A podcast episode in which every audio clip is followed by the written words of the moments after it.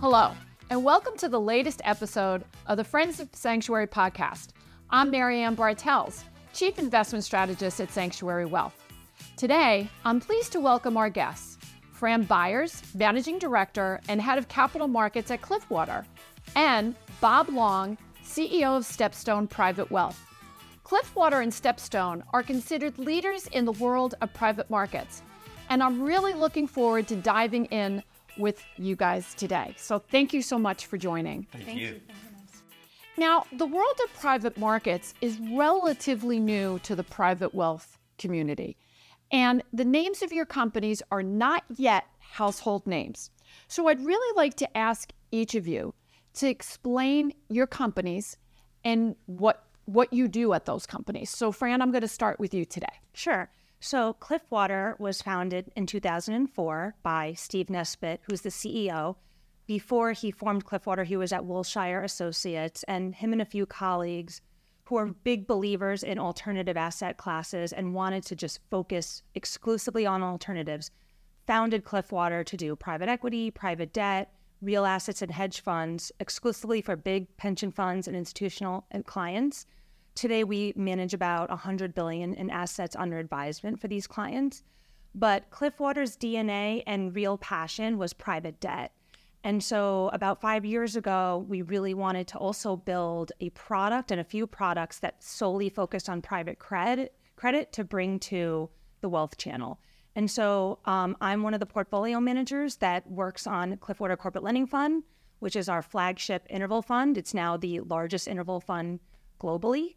Um, and we also launched a second interval fund called the Cliffwater Enhanced Lending Fund two years ago, which is at about two billion in AUM that focuses on the more esoteric parts of private credit like venture lending, ABL, and real estate lending. So I'm going to ask you because this is a new word, at least even for my world where I come from. What is an interval fund? what like what is that? I know what a mutual fund is. I know what an ETF is. I know what yeah, a closed-end fund is but I've never heard of an interval fund. Before. I was at a conference a couple weeks ago and somebody said, You work at an integral fund? And I'm like, No, no, interval fund. But yes. So, an interval fund, simply put, it's a mutual fund, but it's a continuously offered closed end mutual fund. So, what that means is every single day we can issue new shares and investors can come in, but it's closed end in that you can only exit the fund at regular intervals. So, once a quarter, we offer to buy back 5% of net assets for people that want liquidity in the fund. But it's a registered fund, it's a 1940 Act fund, um, and it's ticker execution. So it's very easy. You can go on Schwab and Fidelity and, and buy it on the ticker. Oh, that, I've learned something new here today. And Bob, can you tell me a little bit about Stepstone and what you do at the firm? Sure. And again, thank you for having us today. Stepstone is one of the world's largest allocators to the private markets. Like Cliffwater, we're broad based. We're focused only on the private markets, private equity, credit, infrastructure, and real estate. We're a global firm of about 1,000 people working from 25 offices in 15 countries. What I think is distinctive about our firm is our commitment to data, along with the breadth and scale we have. We manage or advise on $650 billion of assets. And importantly, we commit or allocate $80 billion a year to the private markets in 550 separate transactions. And as we'll get into later, that deal flow, that scale is really important for these interval funds that Fran described and tender funds we're also going to talk about. I lead our private wealth effort there, and our goal is to deliver the same investment content that Stepstone does for the world's largest institutions and simply provide that in a package that works for individual investors and smaller institutions. Fran just talked a little bit about evergreen funds. Can you explain the evergreen funds that are on Stepstone's platform?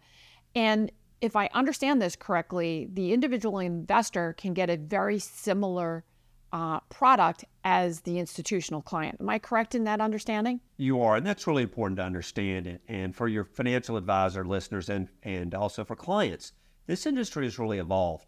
And today, the better funds, the better firms that are offered on the Sanctuary platform, offer the same institutional caliber assets, the very same deals that are going into the portfolio of, I'll pick a client we can name, um, the United Nations Pension Plan, for example. The very same secondaries, co invest primaries, private equity, credit, infrastructure, real estate, those very same investments that Stepstone sources, evaluates, executes for institutions go into the evergreen funds. Now, in our case, we have three different evergreen strategies. The first is our core fund called S Prime.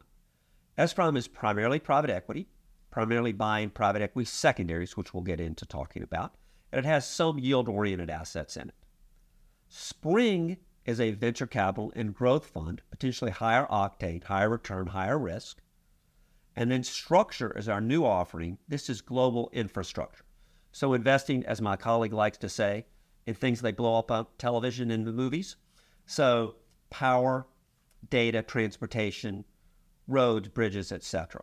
So three individual investment strategies, all in evergreen funds, but all buying the same sorts of assets or the very same assets with the same pricing as the institutions get. Now, are there any investment restrictions? Do you have to be accredited? You do. In the case of structure and S Prime, you have to be accredited. In the case of Spring, because of the nature of that strategy, you need to be a qualified client, 2.1 million of investable assets or higher. Can you explain? There was a term you used in there. It's not interval, it's another term. Tender fund. Tender fund. What what does tender mean? Tender so fund. So I I, uh, I, wish I could riff off a friend's comment about somebody asking me working at a tender fund firm, but um, so uh, a little bit of history. So, private equity funds or private market funds were historically offered in a drawdown format, a limited partnership run by a general partner, where the investors, largely passive, were limited partners, unpredictable capital calls and distributions, and frankly, complicated. And for a lot of reasons we'll get into, not ideal for individual investors. So, many years ago, uh, firms that wanted to deliver this product to institutional or this investment content to individual investors determined that doing it in a permanent capital vehicle or evergreen fund. Or maybe to bring it back, these vehicles, whether tender or interval, are very similar to mutual funds. They are registered like a mutual fund. They are, and like a mutual fund that doesn't have an end date on it, and new investors come in at current net asset value and existing investors exit.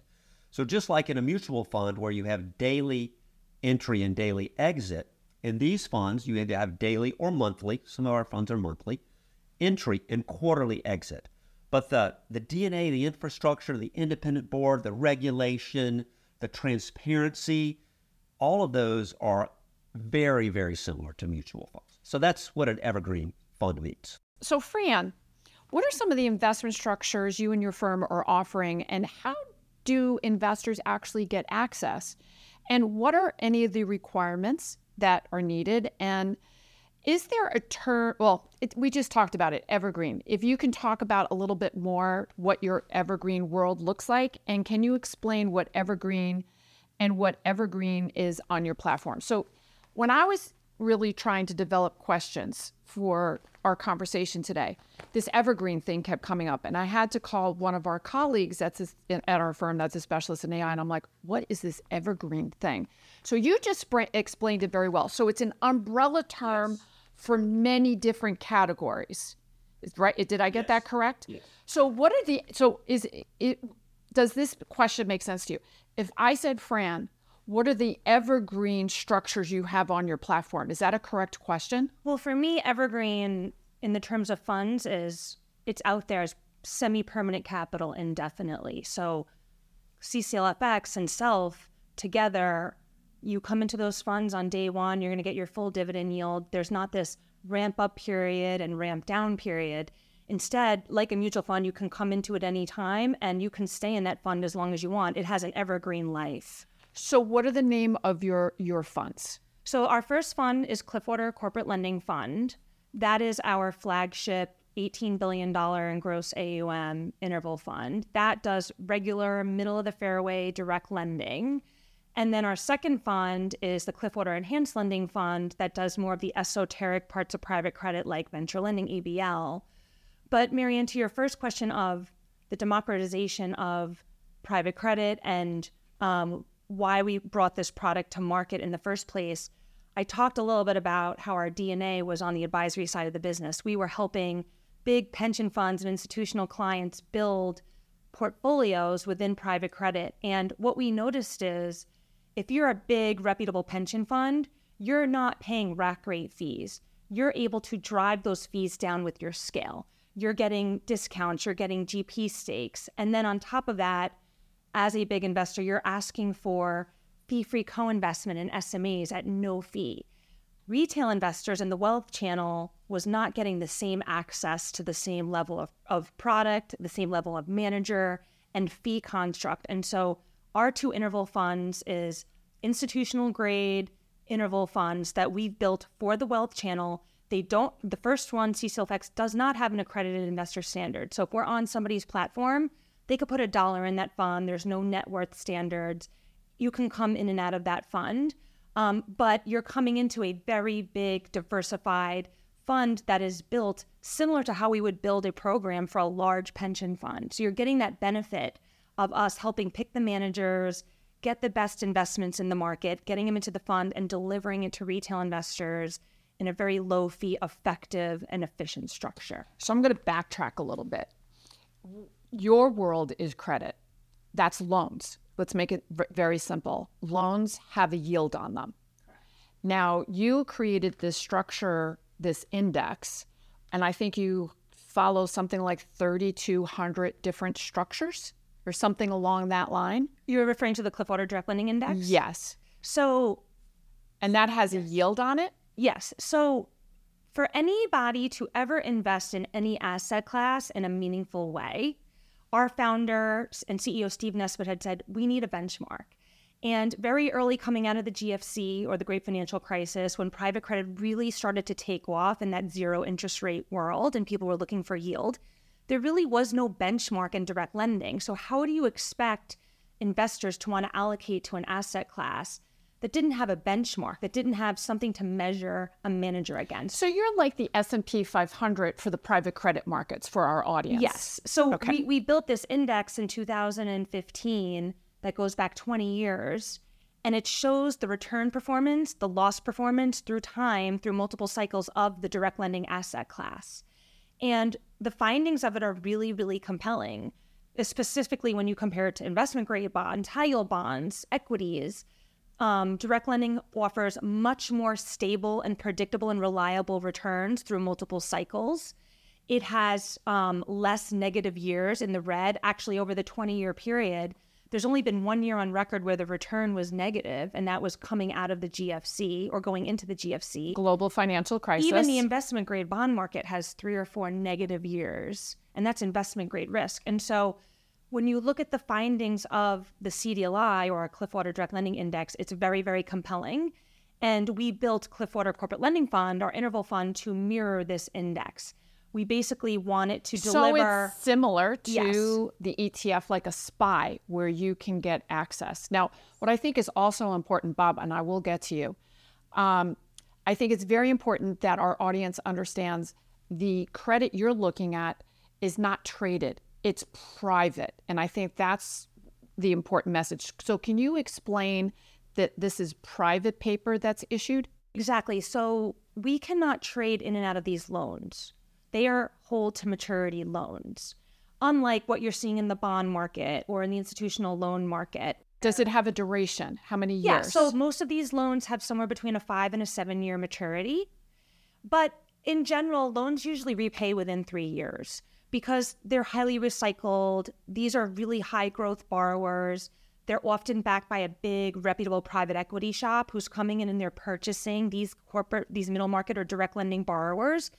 They're operationally trying to improve the borrowers, grow them, and then they'll sell them or they'll IPO them. And so these are loans that are higher growth than what you would get in the bond market and they usually have like a three year year turnover in the portfolio And what kind of income can an investor expect to have on this interval fund? yeah so historically when we were in a zero interest rate world from 2009 to 2019 and base rates were at zero most portfolios would generate a mid to high single digit return somewhere in that like 7 to 9% range for direct lending and we have data that goes back 20 years that That's shows quite that. substantially higher. But today, for the first time in I, I don't even know how long decades, direct lending portfolios are now returning low double digit yields and returns. So a first lien loan is paying a 12% yield right now because of where base rates so are. even in a 5% interest rate environment, that's pretty pretty big pickup. Bob, I want to I want to turn to you now.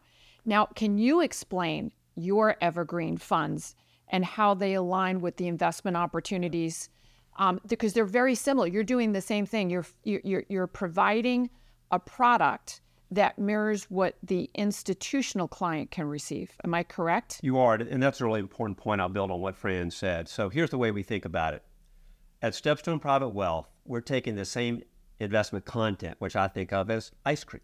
So if you want the ice cream in a complicated structure with capital calls and distributions, think about an ice cream in a cup or you or in a cone, where you've got to manage the drips, the unpredictable drips and drabs you get a little higher IRR, hence the sugar cone, return a higher internal rate of return from the ice cream cone.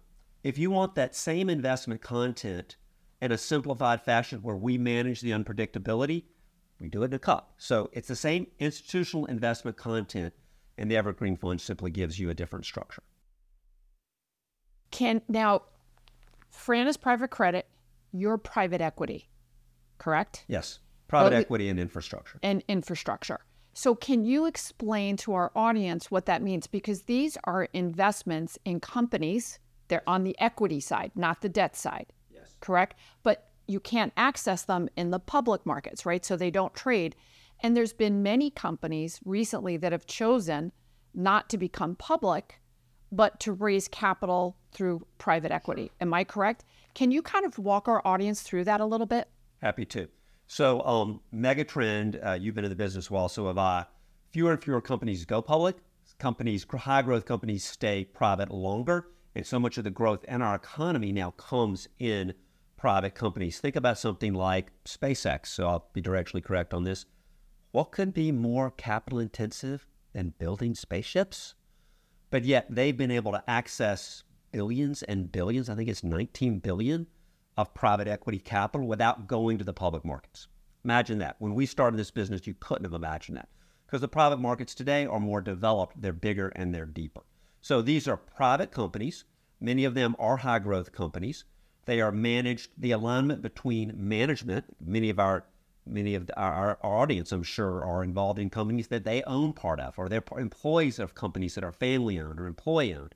So these are companies that are owned where the alignment between the ownership and the operation are much tighter, which has historically led to higher rates of return in the private equity world.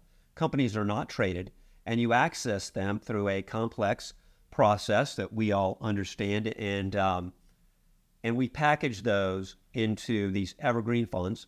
First one is for us is S Prime, a core private equity fund. Spring, which is venture capital and growth, so potentially higher returning and then structure, which is new, and it's one of the few funds focused on infrastructure, roads, bridges, a transmissions line. Our fund's particularly focused on power, data, and transportation. So that's in a nutshell what our evergreen funds look like. So let's talk about if if um, somebody in our audience is interested in one of the products that, that you talked about. How do they go about accessing that? Now, obviously, if you have a financial advisor here at, at, at Sanctuary Wealth, you go through uh, um, your financial advisor. Is that generally how a person has to go get, get access? It is for our funds, and I think for yours Same. Yeah, we want to make sure that um, our financial advisors, we know who our partners are and who our investors are. So, and we do have a minimum on the financial advisor platform. So once that financial advisor meets that minimum, they can put all their clients in that fund whenever they want. And again, they can go on Schwab or Fidelity and just buy it on the ticker. But you do have to have a financial advisor that supports the fund in order to um, come into it. Now, you said one of your interval funds, you don't need to be accredited. So, Bob, why don't you explain what accredited means to our audience? Sure. So, an accredited investor is someone with a million dollars of investable net worth, or 200,000 of income, or 300,000 if they're married. Legal definition: talk to your financial advisor about that. For various reasons, S Prime, our core fund, is only available to accredited investors. However, we are one of, if not the only fund like that, that can be bought with a ticker. We recently moved to ticker investments for that fund, XPMIX. Can you repeat that again for our- XPMIX. Okay. And it is available on Sanctuary and many other financial advisory platforms. Structure, our infrastructure fund, is an interval fund and it's also buyable by a ticker. The symbol on structure is XTSRX. It's also available on Sanctuary and a number of other platforms. Then our venture and growth fund, Spring, is a tender fund, so similar to an interval fund with some nuances. It's not available on a ticker, but it is available to qualified clients, which are those with 2.1 million of investable assets. So Spring is a potentially higher octane, higher return, higher risk fund. We think of as likely having a longer hold period, and therefore the accreditation or the suitability is slightly different for that fund. So, Bob, your company collected a lot of information, a lot of Yes. data, and it's a proprietary system or a proprietary database, I should say, not system, where because you, we don't because it's private markets, we don't easily have access to that information. But you've built this database so you could have information. So how do you utilize this within your company? Sure. So, uh, data we do believe is one of our key competitive advantages. Our system is called SPI, Stepstone Private Intelligence. It covers 84,000 private companies, uh, 20 some thousand, 40,000 funds, and 20,000 general partners. So, it's a highly encompassing system, private equity, credit, real estate infrastructure on a global basis. What the system allows us to do is to make quick and good decisions in comparing funds, co investments, secondaries, all the things that we do to allocate to our evergreen funds, but also to our institutional clients, and to create the right portfolio construction that meets the needs of individual investors. So we, it is a proprietary system. We basically think of it as the Bloomberg for the private markets. I would call it a competitive advantage. Thank you. So um, you mentioned secondaries. Yes. So you're in the secondary market. So can you explain to our audience what is this? What what is it? What kind of investment is it? Or secondaries, you say, correct? So the typical fund, as we mentioned earlier, is a drawdown fund, a limited partnership, where you commit to a fund. By the way, you're only committed, you're not invested in the typical fund at the very beginning. There are unpredictable calls and distributions. So those funds have legal lives of 15 years. The real life is about, sorry, legal lives of 12 years, and the real life tends to be 15 years or more. So for various reasons, investors want to or need to sell their limited partnership interest in those funds. We buy those along with our other parties for a host of reasons. First of all, because the funds are more mature when you buy them later, the underlying assets are closer to their realization time, so the duration of the assets is shorter. So a fund might own 20 underlying private companies. You buy it three years into a five year investment period, and you're closer to realization. You also have less blind pool risk. When you commit to a new fund, you know, you're generally committing to a blind pool. Uh, overall, your fees tend to be lower. And so, for a lot of reasons, secondaries are attractive to institutional investors broadly. But when you're creating an evergreen private equity fund, it's essential that you are very capable at acquiring secondaries in order to build a portfolio that has both return and also a shorter duration, the flip side of which is liquidity to hit the 5% per quarter redemption requirement. Does that make sense? It does. So that was what my next question. It's a great lead in. Um, since the private markets are not traded daily, liquidity can be an issue for clients. Yes. So you just explained that basically liquidity is not daily. And from what I've learned with talking with you, Fran and, and Bob, is different structures have different liquidity barriers. Is that correct? Yes. So you need to understand the structure you're buying. Would that make sense? Anything you want to add on on liquidity? So interval funds have to offer liquidity to keep their interval fund status because we get a lot of questions on, well, can I get my money out? And whereas some of our competitor products, like a BDC, for example, they also may offer 5% per quarter redemption. So we offer to buy back 5% of NAV each quarter. They don't have to buy 5%. They can decide we don't want to. Their board can say we don't. So they can limit people from getting their liquidity.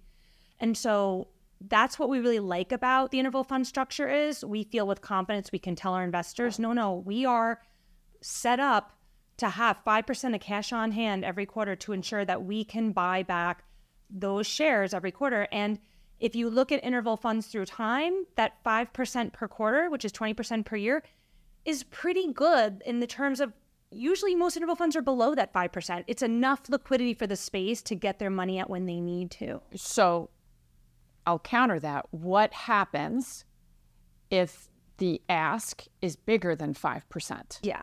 So during periods of extreme market dislocations, we'll put COVID out there as an example where there was a lot of panic in the market.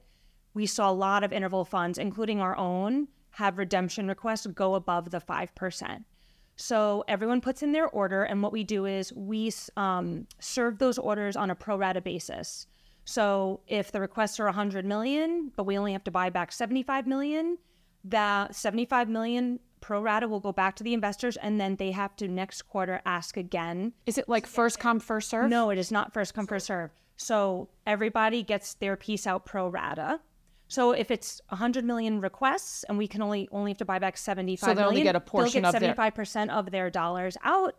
And then next quarter they can ask again and they'll probably get redeemed what they asked for that following quarter. Got it. Do you have anything to add, Bob? I do, and uh, this is an important conversation. But I would, uh, I'd like to turn it around. So, what investors and financial advisors really need to understand is that we are investing in illiquid assets. We are seeking to get the return premium of illiquid assets and the diversification benefits of illiquid assets. So, we are not magicians. And so, we have to provide a limit on liquidity if you compare, the important thing that I think is often lost is if you compare redeeming from a evergreen fund with the uh, pro rata portions, typically 5% per quarter, or typically 5% offered, and if it's oversubscribed, the pro rata, to owning these assets individually, if you own a regular way drawdown fund through a large private bank, uh, and you decide you don't want to be in that anymore, you know, maybe you had a feeder fund into a well known private equity manager, there's lots of those out there, you have essentially no liquidity. If for whatever reason you were able to sell it, it would take you months. You would be paying legal fees and you'd get a discount to net asset value, which, by the way, we'll come back to that. So, if you think about the alternative to owning, particularly for individual investors, to owning private assets in an evergreen structure.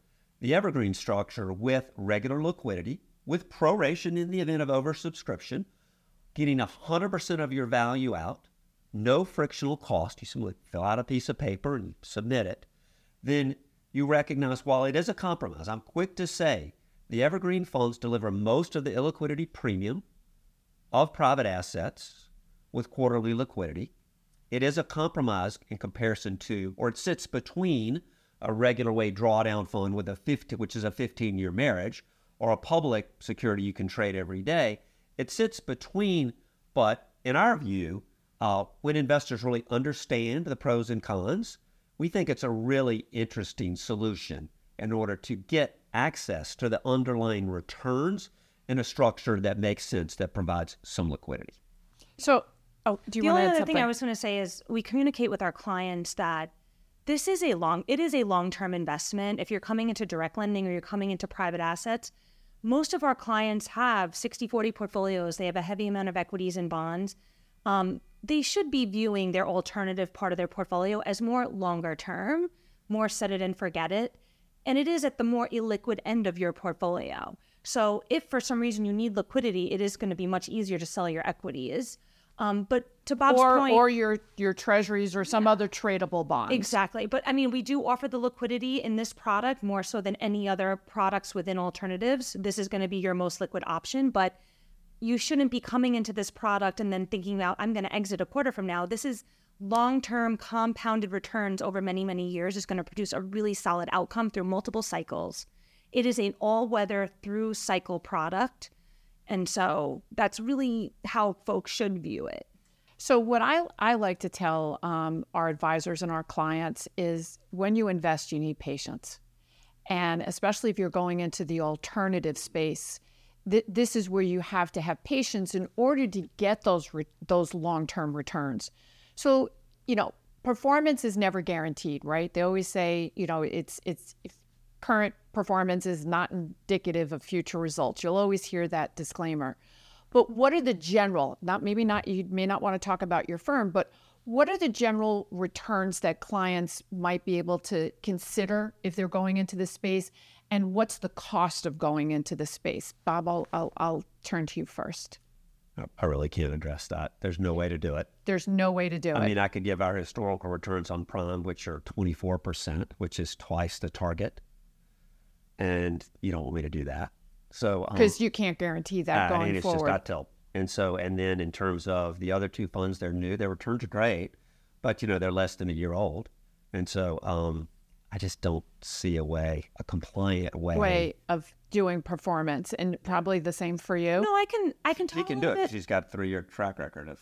Yeah, but we can just broadly talk about the space in general because we do have the index um, and just across our advisory platform. So, direct lending um, funds typically throw off that mid to high single digit return in any given year if we go back through history of the index. Coming out of really tough cycles, like coming out of the GFC, coming out of COVID, you can sometimes earn double digit returns in direct lending. Going into downturns, And those were equity markets that were down substantially. Those two Substantially. those two periods where where this would have been what I call a hedge in a portfolio. It kind of cushioned the volatility in a portfolio, correct? And so, and direct lending, you know, going into downturns, where we're going into a tougher rising default environment, and there's losses that are picking up, you're probably only going to see mid single digit returns. You rarely see direct lending go negative. As I was saying earlier, 20 year track record, there's only been one year that it's been in the red. Um, and so they tend to be pretty predictable returns. And again, it is because these loans are throwing off a very meaningful yield. And that cushions a lot of the losses that you're taking. Now, right now, base rates are so high that the returns that folks are getting, I mean, I'm, we're almost calling it the glory days of direct lending because we've never seen first lien loans throwing off 12% yields. So now is really a very, very attractive time to be in direct lending. And the loss environment has been relatively benign, although there's a lot of fears about going into a recession. But if you did investment grade bonds the last two years, you probably had a negative return, which is crazy because you're taking very little credit risk going into investment grade borrowers. There's that duration risk. Yeah. So it's a floating rate asset class. You don't have to worry about this valuation mismatch where rates are going up, so the value of the assets are coming down. They're floating rate, so they reset. So valuation is not as a big a, a concern in direct lending. It's more what's the yield, what are the fees, and what are the losses. And in terms of the fees, over time in this space, they're getting better and better. So if we go back five, ten years ago, direct lending fees were very expensive. Some of these managers were charging anywhere from three to five percent fees on net assets.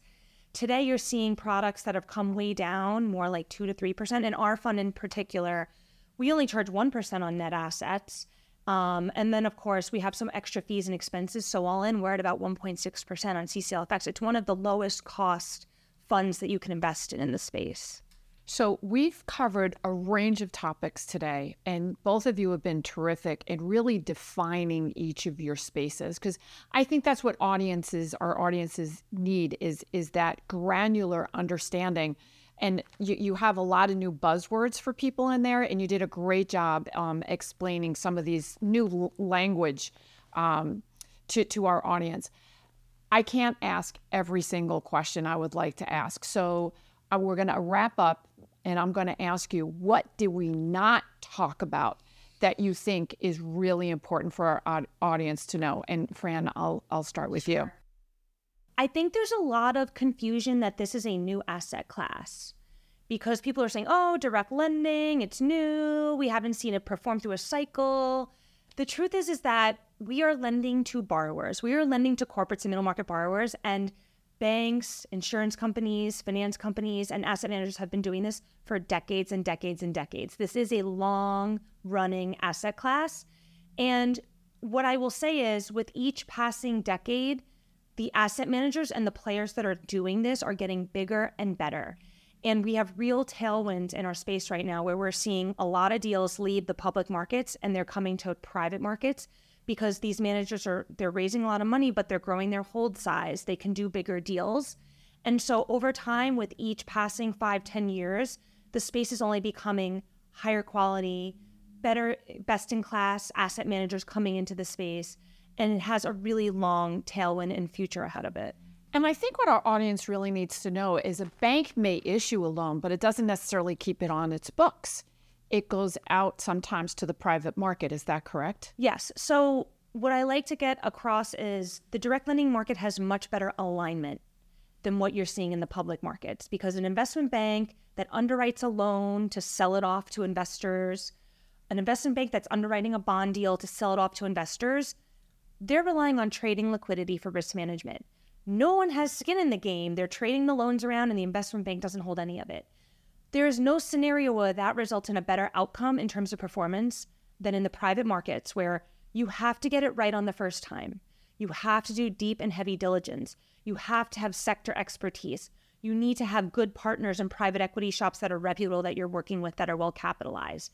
There's a formula for this having success that managers are doing they're focused on defensive companies that they want to hold through a cycle because we can't time whether, the market. Whether it's a good economy or a bad yes, economy, you we want... can't time the market, and we can't decide when these loans are getting repaid, and we have to just make the best investments regardless of what's going through the cycle. And these managers are stress testing these loans, and they're holding loans that they really feel are high quality, and that is always going to result in a better performance than what you're going to see in the public markets where there is no skin in the game. Now, Bob, I'm going to give you last words. Sure. What, what did we talk about that you think our audience should really know about StepStone? Well, I'm going to build on what Fran said and go slightly different direction.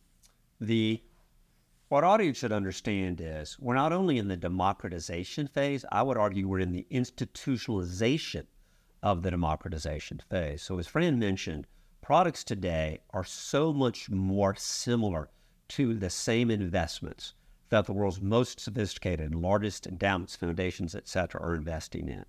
And so, as you evaluate financial advisors or clients, as you evaluate these products, you should be asking yourself, is it the very same investments that the institutions are receiving?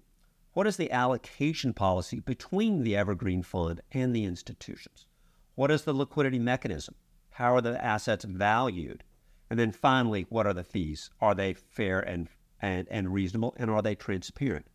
So I'll put all that against the matrix of, of what we seek to do as Steps StepStone Private Wealth, which is to be convenient, easy to do business, efficient, inexpensive, transparent, no surprises. If you look for those three things when you evaluate an evergreen fund, I think you'll find the right ones. Fran, Bob, I want to thank you both for joining me here today. It has just been such a delightful and educational conversation on the private markets. Thank you so much for having us. We're really appreciative to be here. My pleasure. Thank you. And I want to thank you, the audience, for joining us today.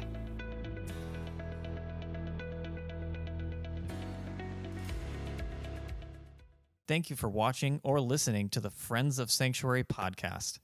Tune in next month to be sure not to miss out on the next installment of the series.